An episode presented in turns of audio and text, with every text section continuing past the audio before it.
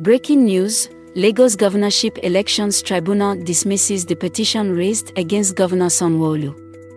This and more are the latest news developments in Nigeria. This is a quick summary list of Nigeria's news headlines from News Scroll. I am Lola, and today is September 25, 2023.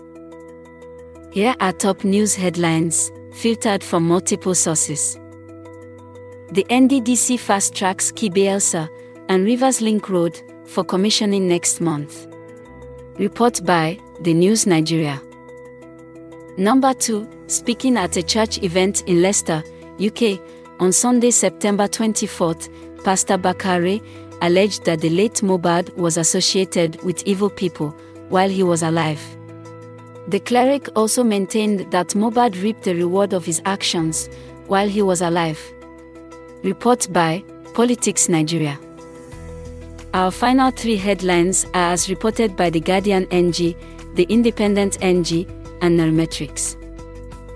Number 3 ASUU has warned that about 50% of Nigerian university students may drop out of school if the Nigerian government fails to stop the continuous fee hike in universities.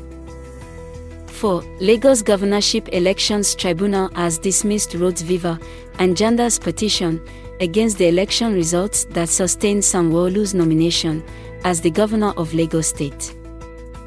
5. The Lagos State government through the Lagos Waste Management Authority has sealed the Oyingbo and Alayabiagba markets in Lagos mainland due to environmental issues. This rounds up the news updates in Nigeria via News Scroll.